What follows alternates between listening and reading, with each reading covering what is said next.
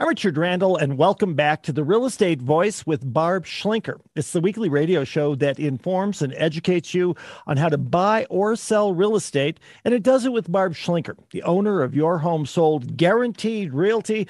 barbhasthebuyers.com. Barb, if someone is thinking of selling their home, what are some of the top things a home seller should not fix in order to prepare their home for sale? Well, Richard, you know, it depends on the house, of course, and that's part of what we do. We do our free in home consultations on what to do and what not to do to get your house ready for sale. And you can call us anytime at 719 301 3900 and talk to us about that if you're looking to move in the next two to six months or so. Even even in a longer period of time, it's okay. Some people like to plan well ahead. That's fine. Um, but I can tell you that ask me first because really not all improvements will add money to the bottom line. Uh, I was just in a house last week in which it was definitely 70s time warp, you know, very, very much dated. The carpet was probably 70s, a little bit of wallpaper, a little bit of paneling. And so we sat down and we planned out a strategy on what improvements are going to bring them the most money without going too crazy. Plus, they didn't overprice. So we're getting all those things taken care of right now before we go on the market because we know the pictures have to be right once you do go on the market. Now, it's okay to market a home that has not been updated. There's nothing wrong with that, but you just can't expect the same price as a home that was updated. Um, so it really depends on the price range, the market conditions, and what the area competition is at that time. And we know that buyers will eliminate homes based on the online pictures, sometimes based on deferred maintenance. Um, but if it's if it's underpriced, um, then they're they're going to go for it. Like I had one uh, last year, February, and it was in Woodmoor, beautiful lot with trees and views and all that. However, it was uh, 80s time warp, not updated at all. So he priced it realistically. Uh, we had a huge crowd at the open house and it ended up selling almost like it was remodeled. So that's a strategy and that's part of what we deploy to help you. Um, and, you know, some improvements will not get you top dollar. Um, National Association of Realtors actually has a study out on it and they say you, you might be able to get a small percentage or even uh, best case 70% return on your investment for some of the improvements. So you have to be careful about selecting which ones you're actually going to do. Um, you don't necessarily have to fix minor cosmetic flaws. Normal wear and tear is expected in most existing homes it's just not expected in a brand new home so little minor hardwood scratches, uh, grandfather building codes are okay. Even driveway cracks are okay as on, unless they pose some kind of trip hazard. Another thing that is might be a good thing to update might be lighting because lighting goes a long way just like flooring. But if it's a minor electrical thing, like a wobbly socket or a switch to nowhere. I think every house pretty much has one of those. Um, it's okay. In fact, leave just one thing for the inspector to find because that makes them happy and they can justify their role. Um, you will have to fix on electrical things like exposed wiring, anything dangling uh, electrical. Sometimes the inspectors will hit things like if um, a lot of people will hook up their garage door openers to an extension cord, so they'll hit that. Um, but exposed wiring is not okay. Uh, if the outlet covers are not put together, you should you should get that done. That's a very inexpensive thing.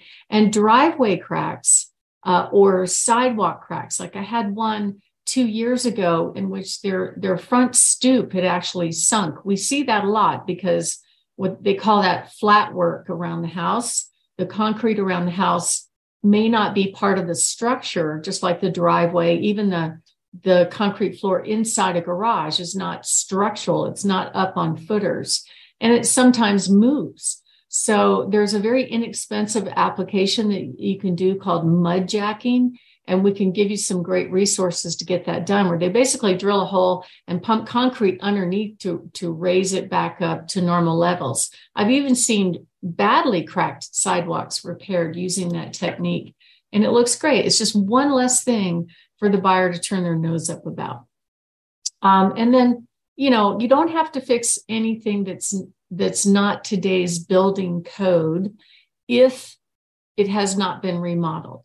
Uh, the inspectors are going to call it out regardless. That's okay. So, like the 80s homes typically only had one GFCI outlet or two, possibly. But um, today's code is they have to be everywhere there's water. Um, and don't necessarily do extensive upgrades, um, especially on a property that might have an issue that you cannot fix, meaning uh, let's say uh, you're on a busy street, right? But you do a full on remodel. You may not get the money out of it because there's going to be a certain segment of buyer population that's not okay with that. Um, another thing that you should think about is what I call a lipstick and rouge rehab. Do you like that term, Richard? I do. I'm waiting for you to define that. Well, you can tell when you go in a house if it's been a lipstick and rouge rehab because the rest of the house is still kind of a mess. The pictures I'm showing you right now, this house, they did fresh carpet and new paint. And in a normal world, it, it probably would have been okay. I'm sure that house is going to sell, but the buyers I took in there, the the part I don't like parquet. It's like parquet tile flooring. It was in really rough shape. Uh, the paint on the outside absolutely had to be redone the stove, the bottom drawer and the stove was hanging out and you couldn't reconnect it. It really looked to me like this house was, a, and it was a formal rental and it had been beat hard. And all they did was just lipstick and rouge, carpet and paint, call it good, right? And the buyer's response to that was, uh, we're going to wait and see if the price goes down before we even consider this home. So um, there's certain things that you need to, if you're gonna rehab, you got to do it right. Um, you do want to fix any minor paint flaws, little drywall dings, stuff like that. That's that's um, pretty easy to take care of. You also do want to fix faux paint is out of style um, unless it's neutral and you can let it go.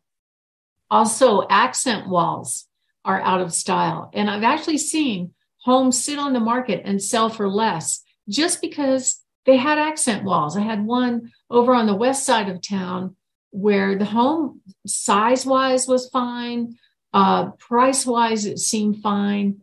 And I got a call from my colleague going, Why is this house not selling? I'm like, uh, The turquoise accent wall and the, I think they had like a purple accent wall was enough to make buyers turn their nose up at it. So all we did was uh, neutralize the paint, boom, sold for full price right away, which wasn't very expensive, less than a thousand dollars to have a contractor do it.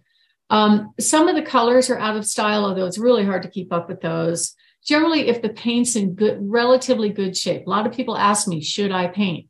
I'm like, eh, you know, maybe, maybe not. Um, if the paint's in good shape, you don't really have to.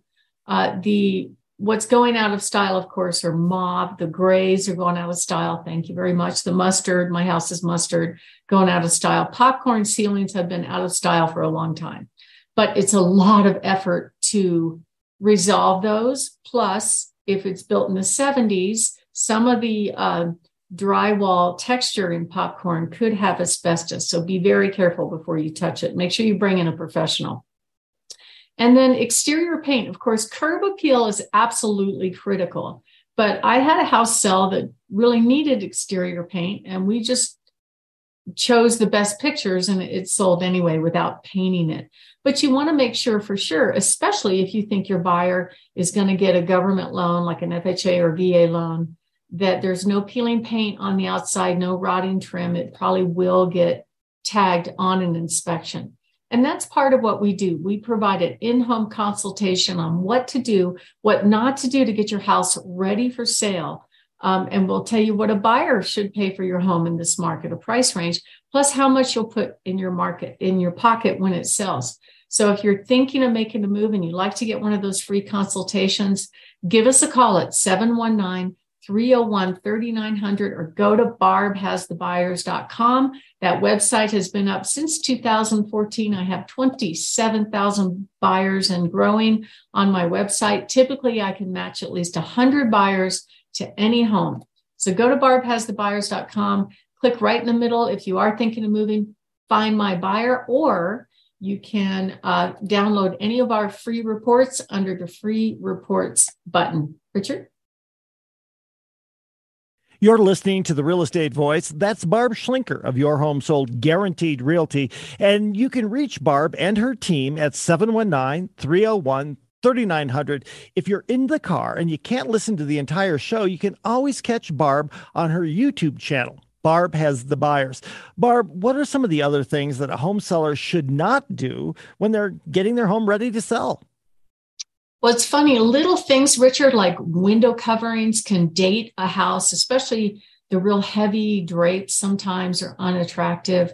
So if if you're going to do anything about window coverings, my best suggestion is just to take them down and put up sheers, unless they have very detailed cornices or something like that. Um, but generally, the heavy window coverings kind of don't work you're better off just removing them all together and patching the holes. Um, also, outdated appliances. So, I don't think you really have to replace them necessarily. However, if you have a mismatch in color, okay, maybe. But one thing you should know is that the refrigerator and the washer and dryer are considered personal property. That means it's a gift to the buyer if you're going to leave it with the house. So you really don't have to uh, go to a lot of trouble with these appliances. I've had people ask me, should I upgrade the refrigerator? I'm like, no, an appraiser only gives you $150 of value for each, and it's a present to the buyer. So don't do that. And then, of course, clutter is absolutely critical. You need to focus on curb appeal, the front yard, the backyard, the living room, the kitchen, the master bathroom, and the master bedroom. Everything else is fluffy. And that's part of what we do is we'll provide a checklist to help you get through the process. But my best advice is take it one room at a time. Don't get overwhelmed. It's so easy to start in one room and then start another one and then nothing gets done. Um, but kitchens and baths, always everything off the counter. We have a checklist that helps you get your house ready to show, and we can help you make it look like a model home. If you're interested in a free consultation, go to barbhasthebuyers.com click on Find My Buyer, or if you want our free reports, click on the green button, um, Free Reports, or give us a call, 719 301 3900. Richard? You're listening to the Real Estate Voice. That's Barb Schlinker of Your Home Sold Guaranteed Realty. And if you are thinking of making a move, you can reach Barb at 719 301 3900 or visit barbhasthebuyers.com. That's barbhasthebuyers.com. A short break. When we come back, we'll be discussing how to get the highest price when you're selling your home. Stay tuned for that.